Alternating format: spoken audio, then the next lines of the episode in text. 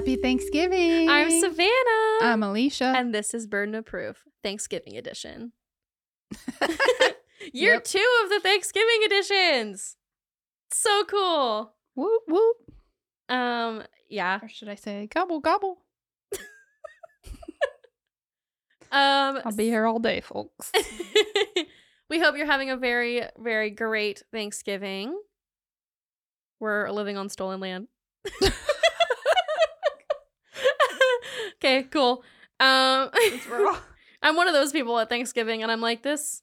It's a, a great food, but this holiday is so grim. yeah. but I like parades. I really like parades. I have- love I love the parade. I My family hates it. They hate when I make them watch it. Oh, that's it. I'm coming over. We're watching the parade. But I make them watch it. Yeah. I don't care. I've been to the Macy's Thanksgiving Day Parade in New Shut York. up. It was amazing. I would have too much anxiety being in that big of a crowd though. Yeah, I I'm was- fine watching it, it was home. so fun. It was freezing. oh yeah. So York- cold. New York in the winterish months. Yeah. Very grateful. My my mom and my dad both made sure that I've done lots of really cool stuff like that. I was young, but it was cool. Good job, mom and dad. Yep. My grandma was there too. Good job, grandma. She's dead. Shout out to her. this is her birthday just passed. Happy birthday, grandma. I miss you. this is the unnecessary banter people complain about. yeah, now. literally. Um, okay, so I'm just gonna be so real. This case, if you have already eaten your Thanksgiving meal, you may want to wait until that digests because this one is this one is grisly. Ugh. Okay. I texted Elysia when I was researching for this case. I was like, this just made me actually viscerally nauseous. so Mm. I will tell you that we could spend three hours talking about this case easily, and we could be a lot grosser, but this isn't the place for that. You know, Gage and Ray should maybe cover this one if they have a chance, if they haven't already, because they will talk about the gross stuff. the gore. I'm going to touch on it because I do think and it's important. Hold on. And if you're new here, when we mention Gage and Ray, those are our good friends over at Gore Report. Yes, that's who we're talking about. Go listen to them. I am going to talk about some of the gross stuff because I think it's important to understand the heinousness of the crime. Yes. but not a lot of it because it's nasty. And your girl's got Oh, and I yeah, I've got OCD, so I can't obsess over it too long. I'll- OCD. Yeah. yeah, I'll I'll die if I do that. So, but we are gonna we're gonna get into uh the Guy family Thanksgiving today. Family Guy. No, wait. I got Yeah. that backwards. Every time you start researching this case, like I like I, like I looked on YouTube for videos of the court. And I, I typed in Guy family, and it just was a bunch of Family, Family Guy, Guy. stuff. I was like, "That's not what I said." That's not what I mean. But you know, so Come on, Goo Goo. Come on, Goo Goo. That's a Vine reference. Right? That was a Vine. I don't know if it was a vine. Hey, Goo Goo. It's just an old woman going, Goo Goo. An old, I believe, Italian grandmother.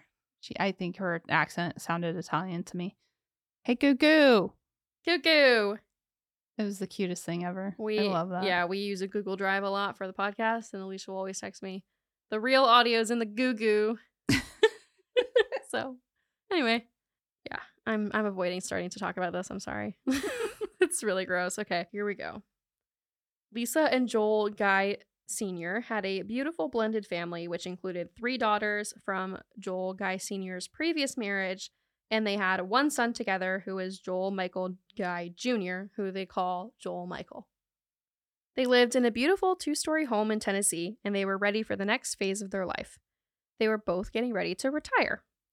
Joel Sr. had already declared himself retired from his engineering job, and Lisa was planning her work retirement party for November 28th.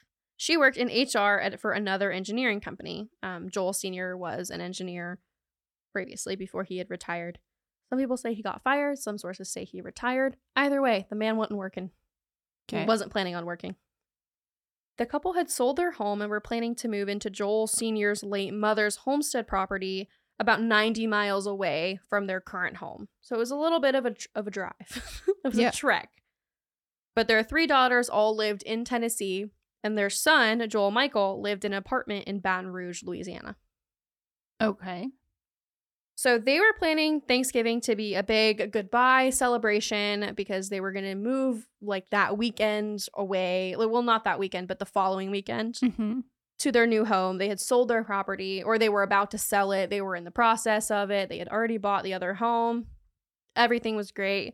This was going to be like the last time they were going to all see each other before Christmas. And Christmas was going to be like a reunion at the new place. Okay. Normally, at these events, whenever the whole family would get together, the youngest child, Joel Michael, was kind of a recluse. He spent most of his time in, his bedroom because he kept a bedroom at his parents' house because he lived so far away. And when he would come, he would stay there for a few days at a time, Right. etc., etc. Yeah, that makes sense. Mm-hmm.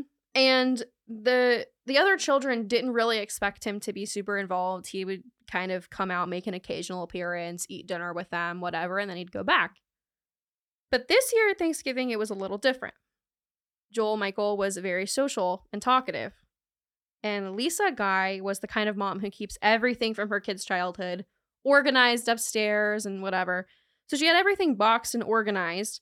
And Michelle, one of his sisters or half sisters, would go on later to say that Joel Michael had gotten all of his toys and his games down and had started giving them to her sons. Yeah. Hmm. And she thought that was kind of weird. Unfortunately, Michelle's dryer had broken at her house. So when she was like, Oh, I have to go over to my mom's, I'll just do my laundry there. That way my kids have clean clothes. you know how it goes. And so she brought everything there.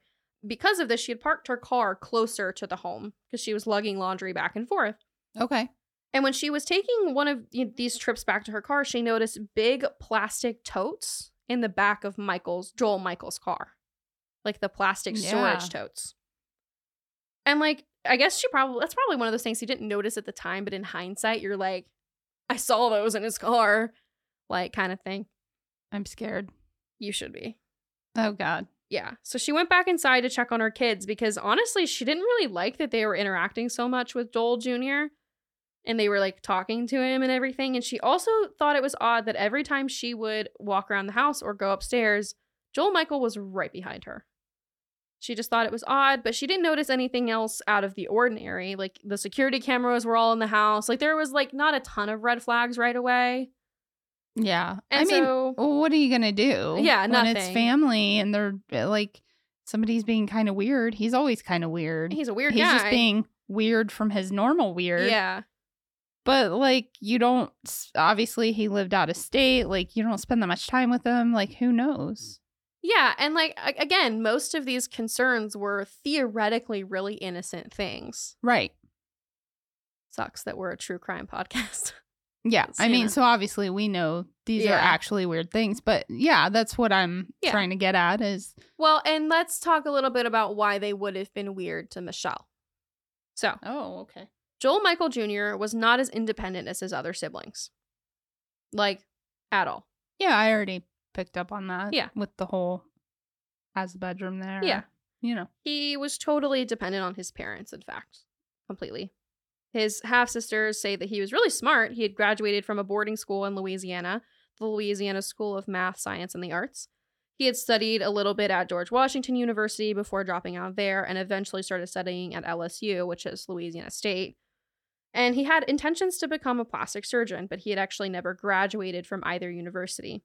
In fact, he had spent nine years at varying schools, never earning a degree and he never got a job either. At 28 years old, he had never worked a day in his life. His friend through high school and college was his roommate. He was his roommate from boarding school time, like his assigned dorm mate, and they continued to room together when they both ended up at LSU. Okay. And he said that he felt that Joel Michael's isolation was self inflicted. It wasn't like he was being outcast. He chose to isolate himself, and he yeah. pretty much only had his roommate as a friend. Okay. He said that the only conversations he had about his family were phone calls with his mother. And other than that, he never even knew that Joel Michael had sisters until everything kind of comes out later. Wow. So you've known this guy for a really long time, like 10 years. And living with him. yeah, and Not never just- knew that he had half sisters. Wow. He did know that his mom was paying his rent, but that's pretty much all he knew. He spent pretty much all his time lounging and living in his Baton Rouge apartment, courtesy of his parents. Lisa's coworkers would say that she worked tirelessly, but would end up handing over most of her check to her son. Now, the elder sisters of the Guy family had talked with their parents, and one like and like basically, due to their retirement, Joel Michael Sr. or Joel Sr. and Lisa could not continue to pay his way through life. Well, yeah, of course. I mean, and you know, they'd worked hard, they were ready to retire, and it was just time. And so, like, the older sisters knew that they had planned to cut him off, and they were planning to do it around like Christmas. Like, they were going to continue to pay for stuff and start like slowly kind of cutting him off. And then around Christmas time, they were going to say, That's it, you've got to do it your own. You know? Merry Christmas. I don't think it was going to be on Christmas, but yes, like I, am just kidding. after Christmas time. I don't think that's unreasonable. You said he was like 28. He's 28, yeah. Like, Come on. yeah. Like, never had a job. Have you never thought about the fact that your parents are going to age and they're not going to be able to take care of you forever? Well, Joel Michael was very well versed in his parents' finances, as most financial abusers are, of course. whether or not they had told him he knew this was coming. And we find out later that they hadn't told him yet. So rather doing what the normal person would do, which would be to get a job, which, like, again, a normal person would have had a job a long time ago, or like at least a semblance of a plan. No plan. Yeah. He decided to start plotting. He wrote notes of all his parents' asset information, lists of supplies, and plans for cleanup. Yep. Ew. Their Thanksgiving feast went, off without a hitch on November 24th, 2016. On the 25th, Joel Sr. spoke to several of his kids on the phone, telling them all about their travel plans to their new home, talking about his boat, etc., etc. His daughter texted him several times on the 26th, which was a Saturday, with no response, and the same thing on the 27th, on the Sunday, which she thought was weird because that was her birthday. And for her to not hear from her dad on her birthday, which was was very odd. Yeah. So I'm going to fill in the gaps for you. Lisa had gone grocery shopping, and while she was out, Joel Jr. began. Now, we're never going to really know what happened in the home on November 26, 2016, but we do know the injuries sustained. Joel Michael Sr. suffered 42 sharp force injuries, so brutal that 12 marks were left on his ribs, and they ranged from scratches to severing his ribs. Severing his ribs. Yes. Yes. Severe. da- yes. The crap. multiple ribs. It wasn't just like one accidental, like multiple. Ugh. Yeah. That's oh. He had severe damage to his lungs, kidneys, and liver. He had an injury to his shoulder that was so severe that like there was still muscle like weapon fat like oh my gosh, I can't say it. It's so gross. There were still fragments of the weapon in his shoulder muscle. Ugh. Yeah. Lisa came back from the store, put her things down, and was promptly stabbed 31 times, causing 21 severe life threatening injuries. Stab wounds to all over her body, including her buttocks, and severed nine of her ribs. You know how angry you have to be Yeah. It. to like continue that so Mhm. many times. Mm-hmm. That's wow. Yeah. It, and it just gets worse. Just wait a sec. Police were called on November 28th when Lisa did not show up to work. Not only was it her first day back from Thanksgiving, it was also the day of her retirement party that she'd been very active in helping them plan. Yeah. So, like, why would she not show up? And, like, that, especially, police were like, yeah, we're going to go check it out. So they sent officers to conduct a welfare check at the home. When they arrived at the scene, they saw that the back door handle had been removed and they could see inside. And so they could see clearly that there was stuff in the foyer because of the way the house was laid out. They could see that there was Mhm. like grocery bags on the floor in the foyer. They walk around back to the front and there's windows and they can see that there's perishables in these groceries. There's ice cream, there's sausage, there's eggs, there's milk Yeah. on the floor, just sitting there. The other thing they noticed when they were at the back door was how hot the house was. It was so hot that they could feel it on the walls outside, and there was a really weird chemical smell coming from inside the house. Now, mind you, it's late November, t- Tennessee, so it's cold. Yeah. Yeah, it's not like I'm freezing, but it's cold. I am disturbed. Yeah. I am officially shook. Mm-hmm. Um, so when they saw the perishables on the floor, like clearly had been forgotten about for days at a time at this point, they were like, okay, I think we have enough to try and make entrance to the home now because this Yeah. is weird, especially with the open hole in the back door and whatever.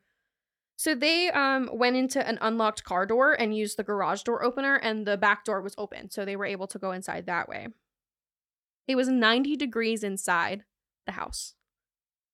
And there was a horrible, horrible smell. A smell that caused physical reactions with the officers, who were not newbies. These were veteran officers. And they were very, very, very concerned. Uh, yeah. Seriously, I know that as I talk, people often are probably like, "Uh, she sounds so deadpan," and even though I'm saying, "Oh my god," that's just the way my brain works.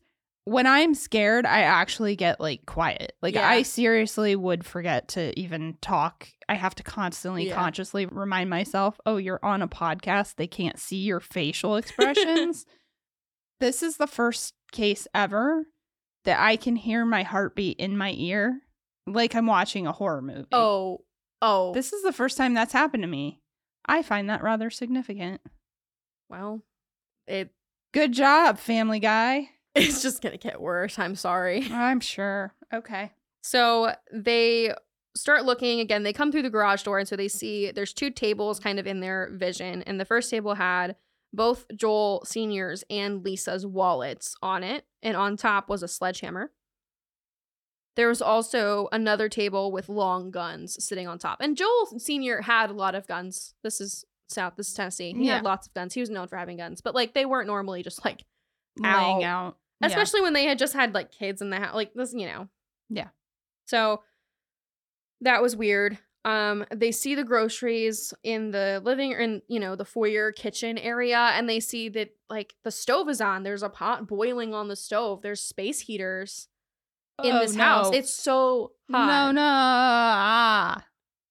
I don't ever want to hear about a boiling pot on the stove when people have just died. No. So it's really hot in this house. And they also start getting concerned because they hear a dog barking somewhere in the house. And so they're like, okay, so now we have to A, make sure the dog's not going to bite us, and B, make sure that the dog is safe. So they start kind of looking around um, and they track the sounds to a bedroom, like a locked room. And they get the dog out and he's outside. He's upset and dehydrated, but he's okay. It looked like a black lab. Okay, good. And so then they start kind of looking around more. And it's just, it's going to get more intense. So if this has been rough for you, I'm just warning you, it's going to get more intense from here. Mm, Okay. okay. They start going up the stairs to the home. And right when they reach the top of the second of the stairs to the second floor, they find what they assume to be women's clothing that has been cut off Yeah. with a big spot of blood Mm-hmm. and the following chemicals, like in bottles next to it sewer line cleaner, baking soda, liquid fire, drain cleaner, lye, hydrogen peroxide, muriatic acid, bleach, and a bleach sprayer. My dude. Yeah. They turn the corner and they go into um, like a bedroom slash exercise room. And um, I watched the body cam footage of this, like of them Oh, finding no. everything. It's blurred, luckily. Okay.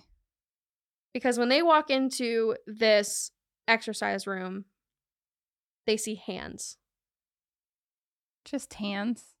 just hands, Oh God. um, surrounded by a huge blood stain that goes like up the wall and around the carpet. Just hands. Ugh. There's like an overturned Bowflex machine in that room as well, so there was definitely a struggle. Yeah, so when they saw that and they were and one of the officers was like, "Are are those hands?" And they were like, "Yeah, they're hands." And the one who says, "Are those hands?" he says, "Back out, everybody out. We have not cleared this house. We don't know if there's somebody else here. Clear it." And Cutting off hands. cutting off hands. And so they back out the house the same way they came. And then they immediately all like posted up around the corners of Yeah. the home in case anybody tried to flee. Yeah. So they called for backup, a hazmat team, and a forensics team.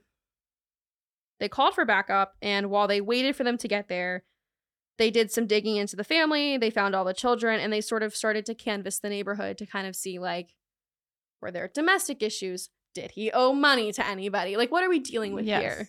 Yeah.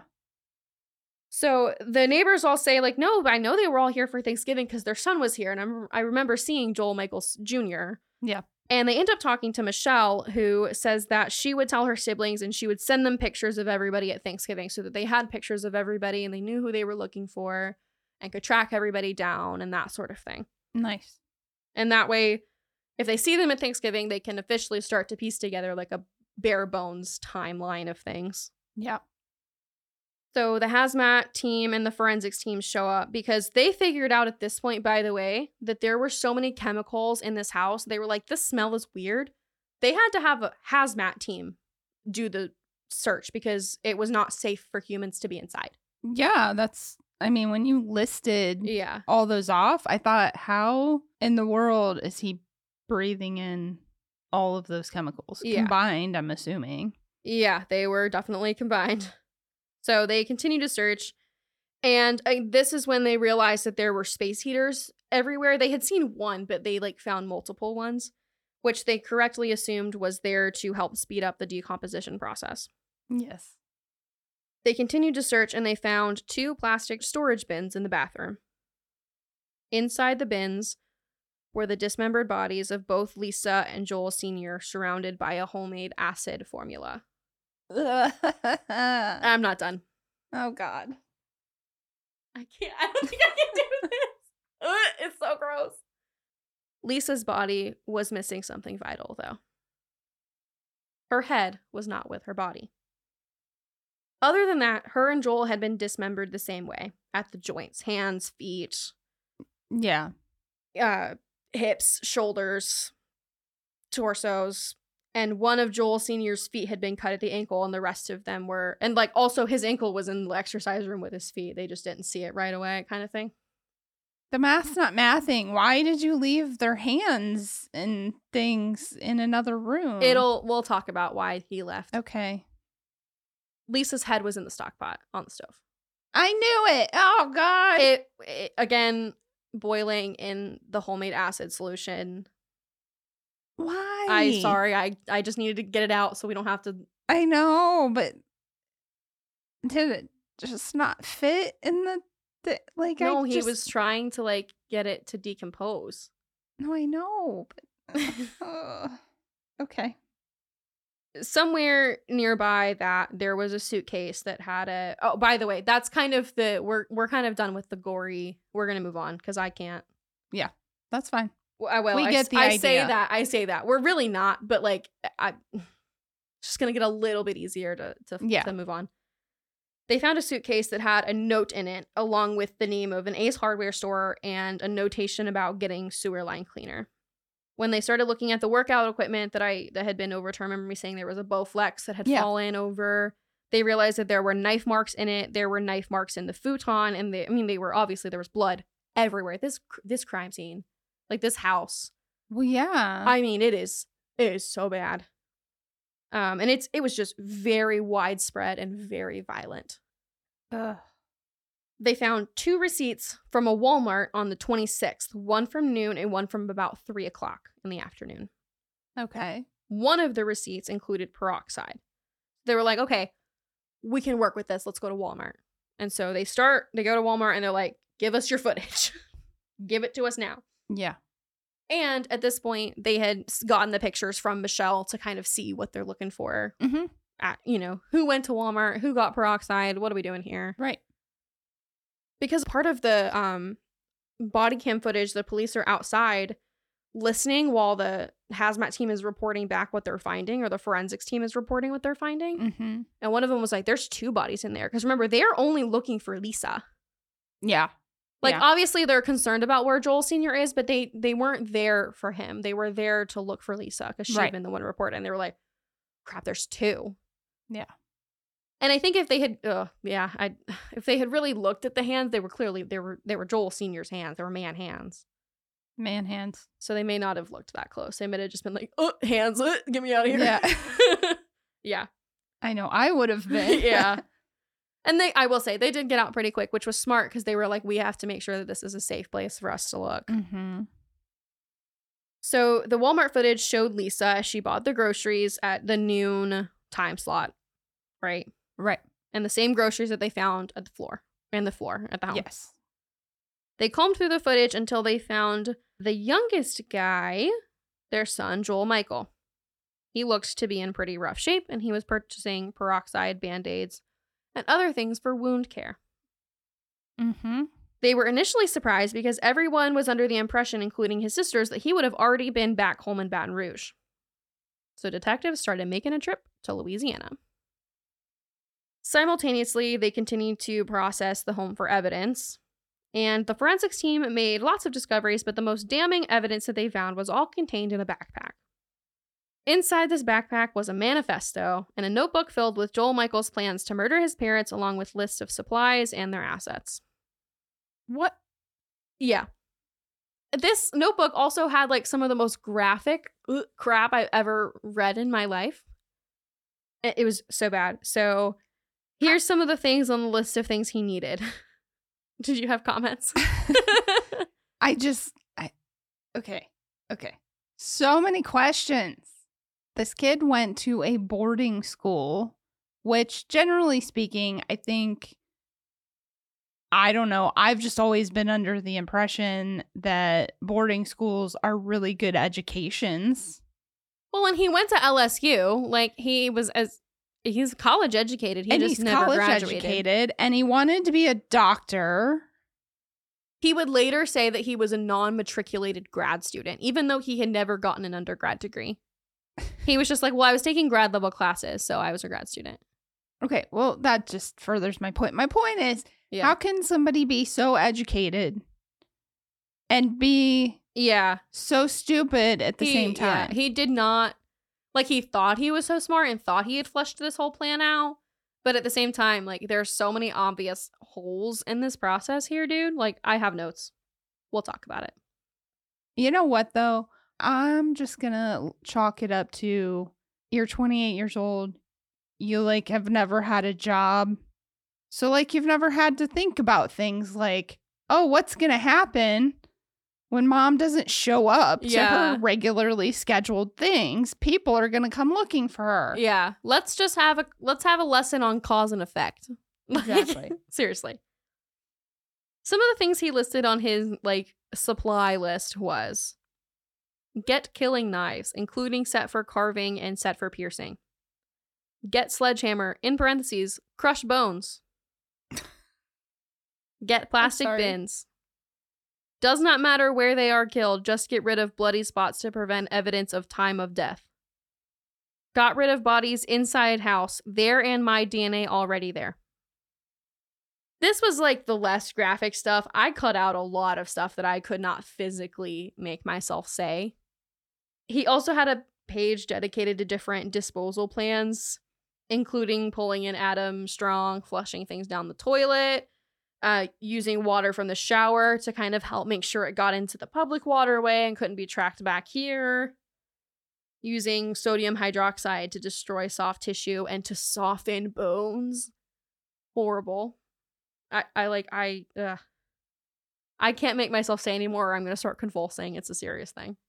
But like he mentions about cleaning up blood, and then you had said that there was blood everywhere. Everywhere. Did he not think about the fact that that's you don't stab somebody dozens of times and not have blood go literally everywhere? Well, and this is where I think he kind of devolved a little bit because he really did plan on just like cleaning everything up and just saying they went missing and like whatever. But he didn't really think about the fact that he's gonna get hurt. Like they didn't just go down without a fight. Yeah. They were fighting Yeah, and he got true. pretty seriously hurt. He was worried about losing his thumb. Yeah. So we're gonna talk about where he goes, but just in just a minute. Okay. basically they were like okay well we can easily pinpoint this to him because there's also a textbook and a syllabus for a class that he is enrolled in in this backpack right. and like he's at the walmart like it's obviously him at this point Yeah. especially when they find out that he was doing it for money because in that book was a list of his assets and that list includes here's a list for you to see how he wrote Hmm. it wrote her life insurance 500000 maybe possibly more with double indemnity with him missing slash dead i get the whole thing all her other assets are joint go to him if missing unknown if he is dead his assets, including all joint property if missing. I can't read the rest of that. Knoxville house, homeowners insurance, possibly, but probably worthless after fire, because I don't know what he was planning on doing with it. But after fire, he wrote, Oh, $100,000. I say that, but you know, I kind of vaguely remember somebody mentioning something about a house fire previously. So maybe he's talking about a home that they had that had been in a house Right. fire. I don't remember that off the top of my head now. Surgeonsville House, Sir Joinsville. I can't say that. I'm sorry. I should have looked it up. But it, he wrote appraised at 400,000 plus, worthless if Renee on property. I don't know what that means, but he that's the house that they were about to move into. Mm. He wrote his car, his SUV, his boat, his truck. Like he's listing out what he gets. Especially with it, with him missing slash dead, I get the whole thing. So they were like, okay, so that's his motive, and then they find a note that says that he had basically figured out that he would get more money if one of his siblings was dead. And so they're like, we have to find this guy Yeah. because clearly he could be after one of his sisters and that's not going to fly. So we have to find him. So that's when they really started to like bust butt to track him back to his apartment in Baton Rouge. Okay. He went there because LSU students get free healthcare at the student center. So he drove like 9 hours to Louisiana Just to get his hand fixed. to get his injuries fixed, even though he had bodies decomposing oh my god. and a plan to like fulfill. Yeah. Uh, Okay. Yeah. So dumb. Well, I guess dumb, but maybe he was thinking, well, if I go and get medical attention in Louisiana, like they're not going to think that I.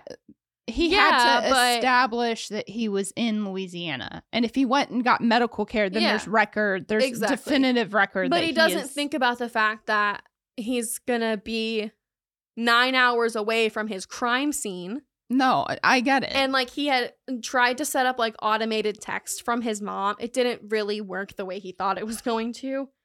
And we'll talk. Well, well, yeah, there's more. So okay. He's pretty quickly apprehended as he tries to flee his apartment complex. He tries to get to his car and whatever. They catch him. They charge him pretty immediately with two counts of first degree murder, felony murder, and abuse of a corpse. They get a search warrant for his apartment and they find a few interesting tidbits. So, quick trigger warning for animal abuse. Skip about 15 seconds and we'll be done. We'll be through it. They found a similar chemical smell as in the Guy home, but they found like a five gallon bucket with a dog bone in it and like a chemical mixture. I did not look into where he got the dog bone from. I don't even think it was in the court documents. I don't know if he abused an animal to get it or if he just somehow got his hands on one, maybe through like the science program at his school. That's what I've got. Okay. Okay. Hopefully, if you skipped ahead, you're back now. It was way less than 15 seconds, but time. Okay. Well, wait. Okay. okay. So, um, this was obviously done to kind of test out decomposition methods. Yes. They also found his laptop, which was a Microsoft Surface Pro, which was running some sort of encrypted software. And once they figured it out, they realized that Joel was running his parents' banking information into the LSU system. He had also prepaid his rent with his mom. He would say that this was the last thing his mom did was to prepay his rent, but it was paid through August. It was almost a $9,000 check. Okay. What was interesting to me about this was that he told this to his longtime roommate and his friends, right? I think he was in jail and he had like called him or talking to him or something. He'd definitely been incarcerated. And he told his roommate, like, I don't know why I did this. I know it's horrible, but the rent is paid. Don't worry. So I would really like to know his relationship with his friends versus how he felt about his family because he just did a lot of murder to get money, but he had no problem making sure that his finances were paid for his friend so that his friend wasn't going to be screwed financially. But he had no problem taking money from his parents who funded his entire life. That's not super weird to me because of what you talked about in the beginning that he tended to isolate himself Yeah. except for that roommate. Mm-hmm. and he lived with the guy for so long.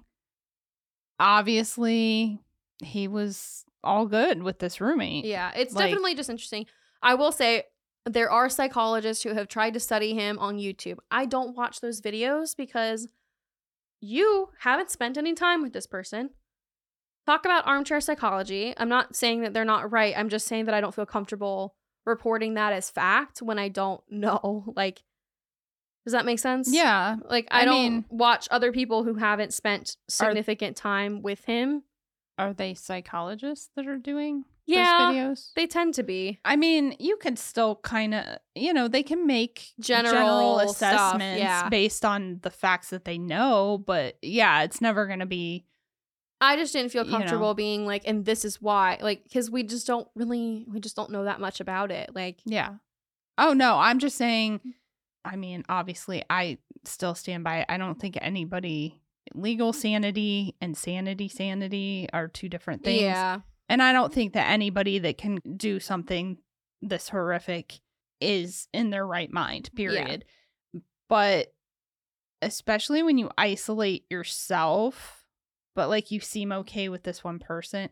it- yeah, Now, who knows? You know, he had a mm-hmm. lifetime of l- growing up with those parents and siblings and Yeah, who and this knows is what a- happened and Yeah. what struck what and is it some big personality disorder that triggered the way he interacted with them and vice versa because you know i can speak from firsthand experience it's it is difficult have children multiple children where one has a mental health disorder and the others don't have the same disorder i mean Mhm. it would be hard with if all of them did yeah, but it it creates like the dynamic that you talked about with the siblings and him yeah, like creates- isolating them a little. yeah, it creates a lot of tension between the siblings as well as then yeah, there's issues with the parents and it sounds like they were very enabling for him. So, yeah. It's, uh, and I think part of it too is that it's a really recent crime, and the siblings all have children. Well, not all of them, but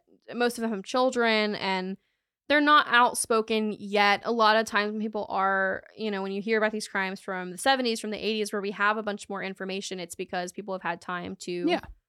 process and come to terms with and write their books or give us their Yeah. stories or whatever. We don't have that yet. If we Yeah. do, I didn't see it and I'm sorry.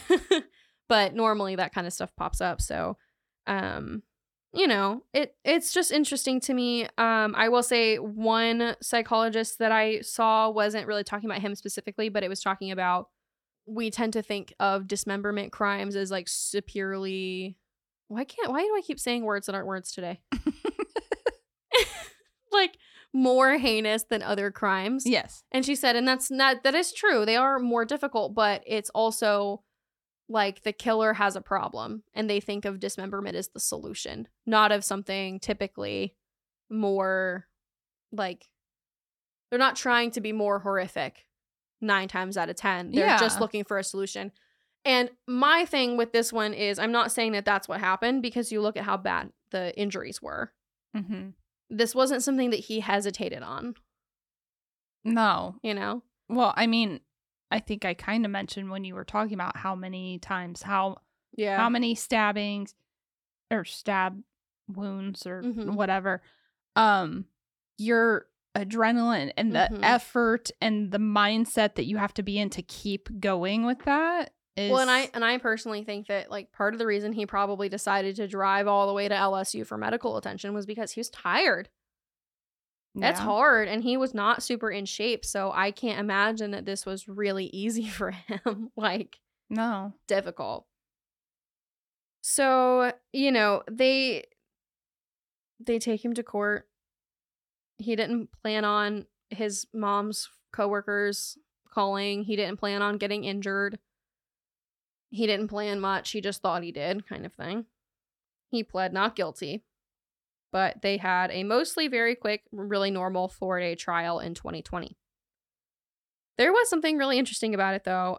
And, you know, he didn't admit to doing it, but there was so much DNA and circumstantial evidence and motive. It was really fast. The, the most interesting part about his trial to me, though, was that he did have a defense team, but he sort of started to like he he filed like he wanted to withdraw them from his case so he could represent himself. which they were like, that's really dumb. He filed a motion on a Tuesday to represent himself. It happened last minute. His trial was the next week. And so the judge was like, we need to set a hearing on this for Wednesday. The Wednesday they go in and they're basically he basically is like, well, um, I really only want to represent myself on something that my attorneys are refusing to do for me. And he was like, okay, you can do that. Like, I'll allow you to represent yourself on one thing as long as you can, like, keep your, I mean, not as long as you. You have the right to represent yourself, but, like, please let them continue Yeah. to do their job. He wanted to try and force the state to execute him if he was convicted. So he was pushing for the death penalty if convicted, even though the prosecution was not. And the judge was like, no, it's it's the law. The prosecution gets to determine like yeah. if that's on the table or not. And they're saying no, so nice try, but you don't get to just choose whether or not you die at this point. Sucks. like, you know. Just such a coward. Like yeah. he was really quickly convicted on all counts. He got life for the murders and additional t- time for the abuse of a corpse. He tried to appeal, he tried to have evidence suppressed, and he tried to cause issues with the fact that he was in Tennessee when the crime was committed, but living in Louisiana when they arrested him. But they were like, no. like, no. He's currently serving the rest of his time in Northwest Corre- Correctional Complex in Tiptonville, Tennessee Wow. his sisters had really powerful witness impact statement or vi- victim impact Yeah. statements. I think it was Michelle who said, "You you don't understand what it's like to have to tell your kids what happened to grandma and grandpa, and you don't have to tell your kids that grandma's head was in a pot, but I did." And I just cannot imagine like I really hope that she was just saying that for effect in court and that she didn't actually tell her kids this. I think her kids were old enough to like have known. Oh. Like to have figured it out on their own or Yeah, something. which like- is still hor- horrible. Like even if yeah, that's terrible. yeah. That's terrible. It, it I told you this one was rough. yeah, that's. I don't know why that struck me today.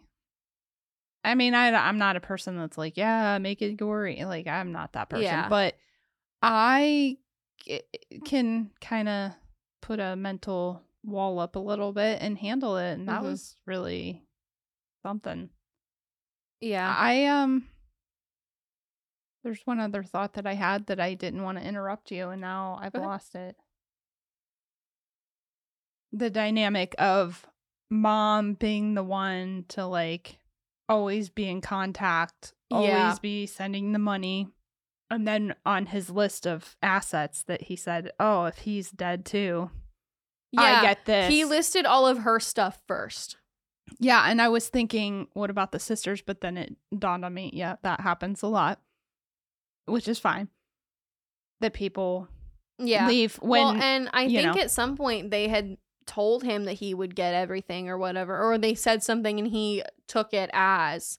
So I don't know. I it's it, it's hard to tell how much of it is really true and how much he just or how much Thought. of it he just thought was true Yeah. or is lying about or whatever.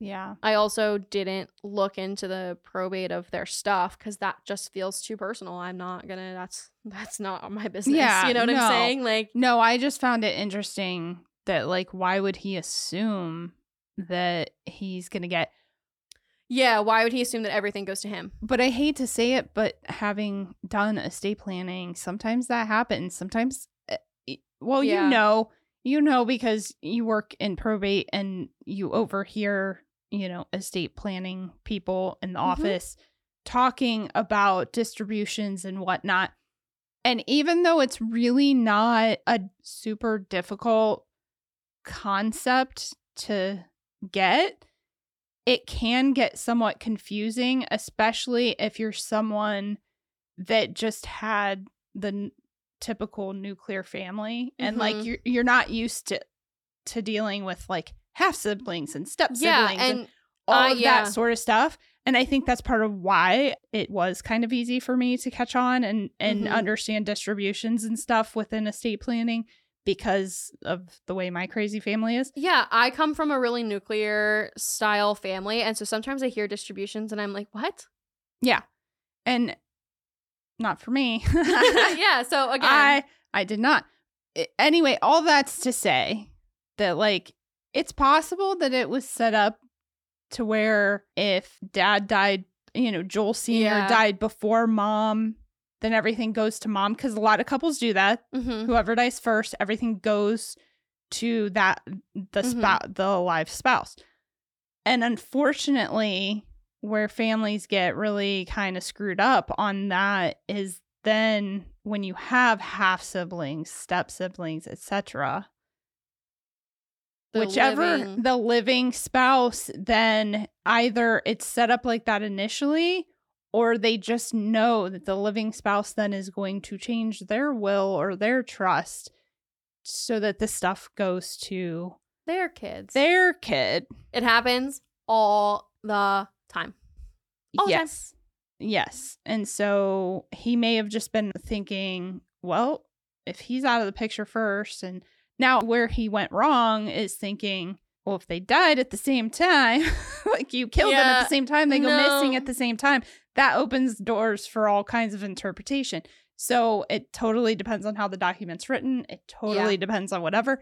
And ultimately, as so many family killers don't think about, is that in most, if not all states, you get nothing if you kill them. yeah, you don't get anything, buddy. Sorry. Yeah. And also for him his plan to work where like, oh well, he died, she died, I get and when he died, she got all his stuff, and so then when she dies, I get all of her stuff. First of all, you destroyed time of death. We only know that he died first because of like forensic evidence. Yeah. And most of the time, and correct me if I'm wrong, you have to predecease your spouse by like 30 days or like 25 days or something like that for that to really go into effect, right? It depends on how it's written. Okay. I think state by state, attorney by attorney, they have different, Different. di- there's stuff. different recommendations.